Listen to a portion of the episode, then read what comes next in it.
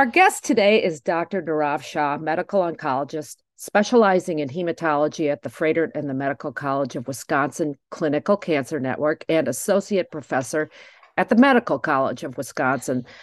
Thanks so much for being with us today. Great, thanks. Can you start by telling us a little bit about your specialty, your practice, the kinds of patients you see? Yeah, sure. So, um, as you noted, I work at the Medical College of Wisconsin and Froedtert Hospital, um, and I specialize in taking care of patients with blood cancers. So, these are patients with lymphomas and leukemias, and I do specialized procedures for some of these diseases, uh, things such as uh, stem cell transplant or bone marrow transplant, and a new therapy called CAR T cell therapy, um, which is a cell therapy used for these types of cancers. Can you guesstimate or tell us how many have to travel or or how many patients have you, do you treat in a typical year? Yeah, so um, you know, eh, these specialized procedures are not available um, at every hospital in the state of Wisconsin. Um, they're very complex. They require specialized facilities, equipment, and expertise. And so, in the state of Wisconsin, you know, we are one of a few sites that can offer these specialized procedures. And so um, some of our patients travel as far as the Upper Peninsula um, of Michigan, actually, to come down and be taken care of at our center. And so um, for these patients, they have to drive um, to be at our center um, because these treatments require uh, a level of care that we're able to provide here. Um, as an institution at Froedtert Hospital, we do about 400 such procedures as a group.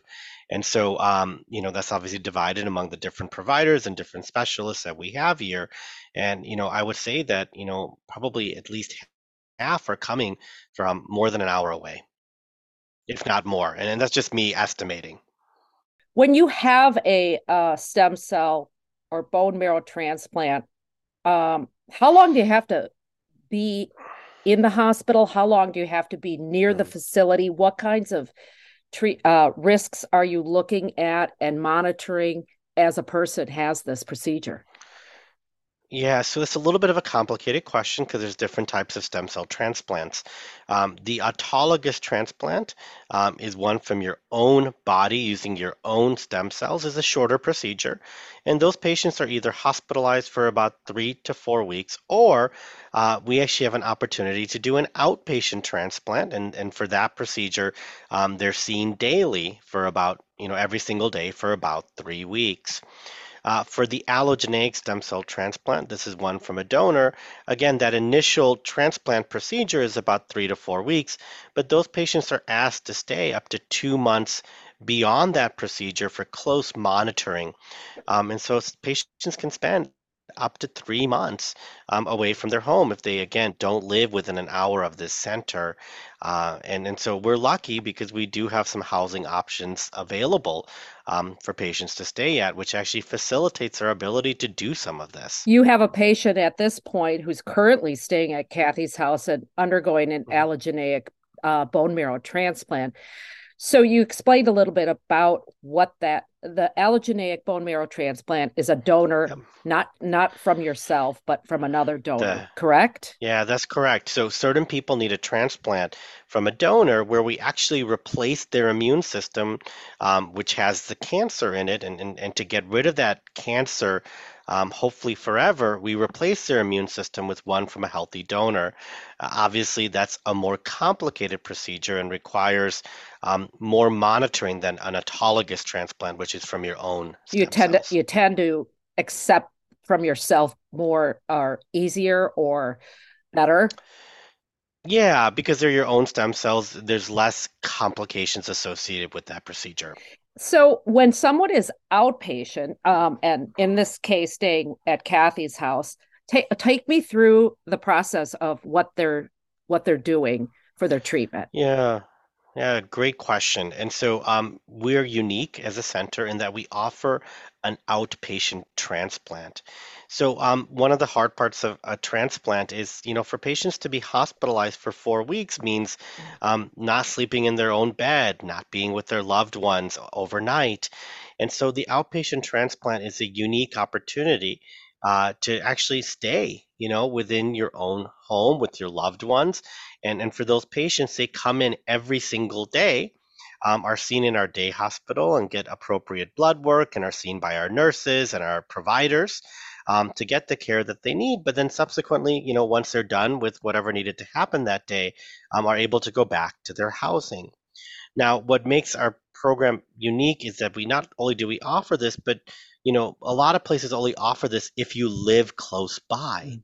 Right? Mm-hmm. Then you can do it. But but because we have Kathy's house, um, patients can actually live close by while not being at their home. Mm. And so this patient in particular did an outpatient transplant while staying at Kathy's house um, because they lived beyond the range to be able to do an outpatient transplant from their own home. And so Kathy's House allows us to be able to offer that opportunity to patients um, who aren't within that sort of 45 minute to one hour, um, you know, time, a distance range.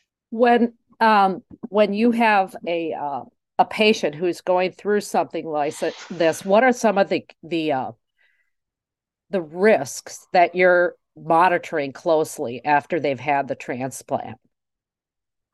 Absolutely. So, uh, you know, for the allogeneic stem cell transplant in particular, um, they can have low blood counts, and so they might need some transfusions until the new immune system takes hold.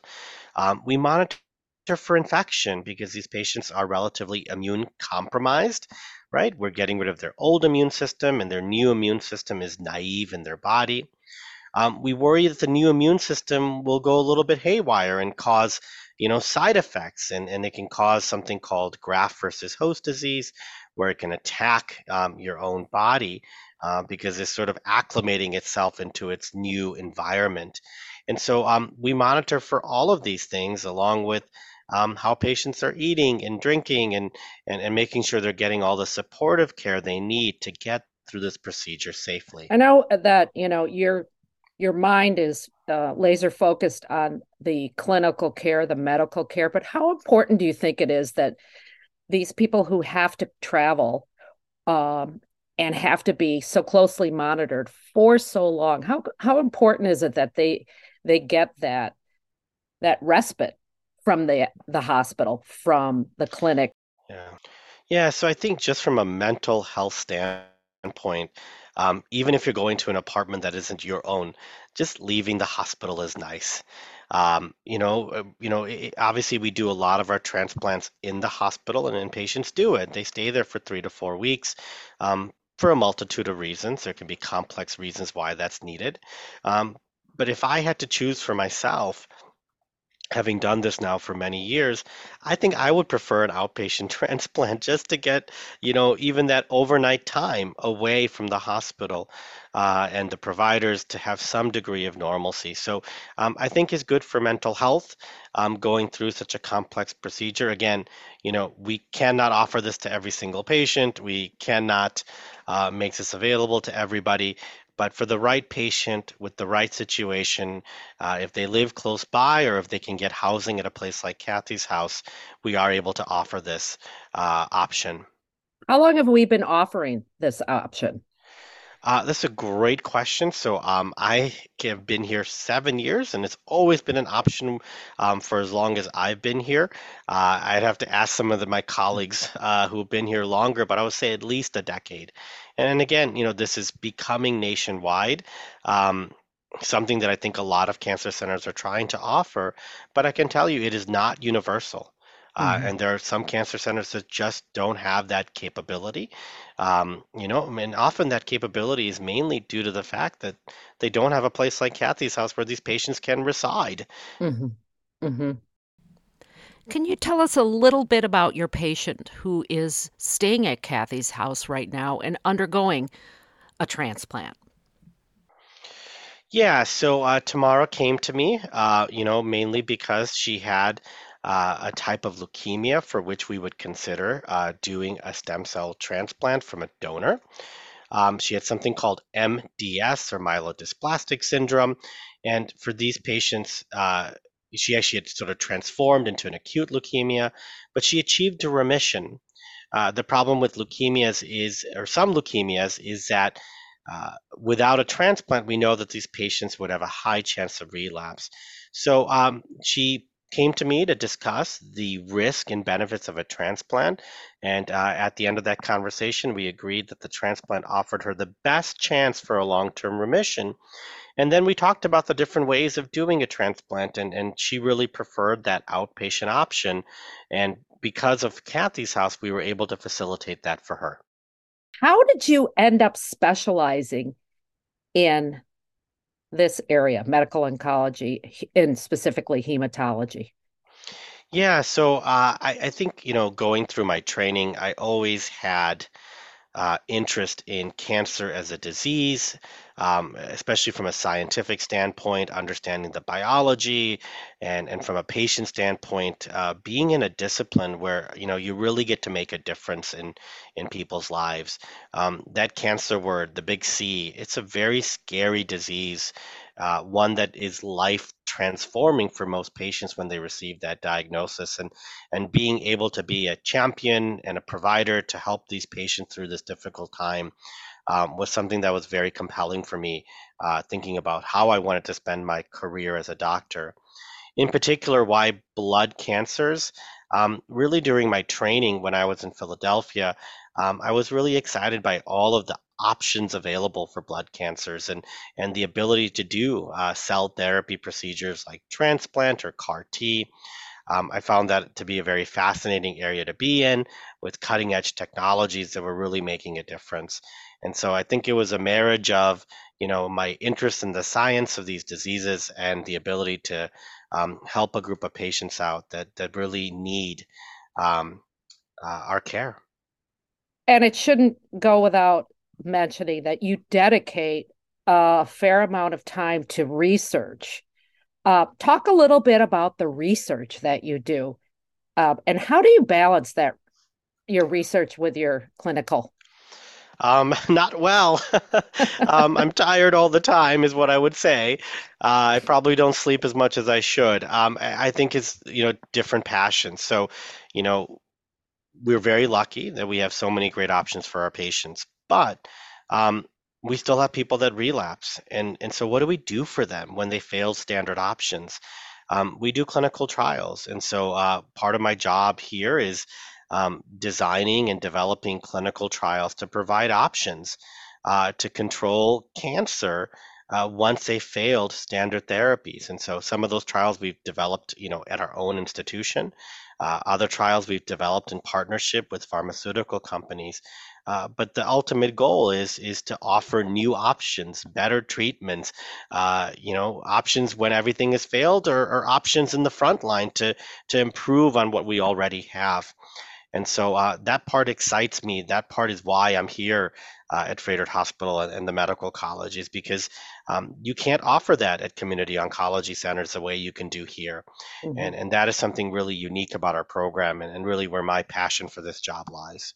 Uh, when you talk about an ap- academic medical center, mm-hmm. um, talk about the the advantage to the patient. Now, even if they aren't part of a clinical trial, talk talk about what the difference is between community and academic. So, you know, I, I, think that both are incredibly important to a patient's care.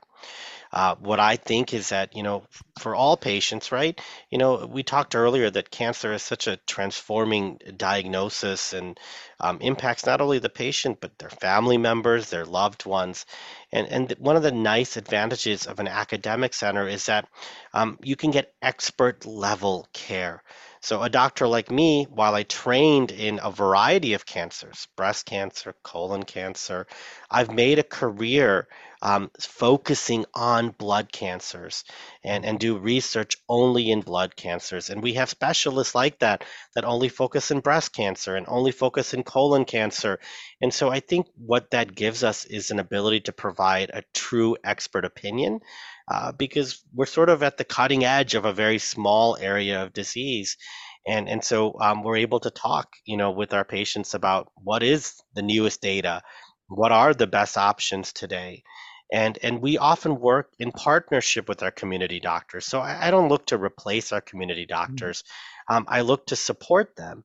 So many times patients come here, they come for an opinion, and and but they get their actual treatment or care delivery locally right? Because that's the best place for them to be able to get it. And so um, the way I think of an academic center and, and community centers is um, we work to support each other. Um, it's not feasible for every patient to get a standard chemotherapy regimen and drive four hours. But right. they could come here for an initial opinion, and then we can help guide the best treatment, which can be then delivered um, with our partners in the community. So, um, you know, I think of cancer as a team sport. And, uh, you know, it, takes a village um, of providers and nurses and APPs um, in the community, in the academic center, working together for that common goal. Well, I know that Kathy's House is, is uh, very happy to be a partner and support the incredible work that you're doing and offer um, another option for some of these patients who have to come a long way. Thank you so much for talking a little about why Kathy's House is important to your patients and to your patients' care.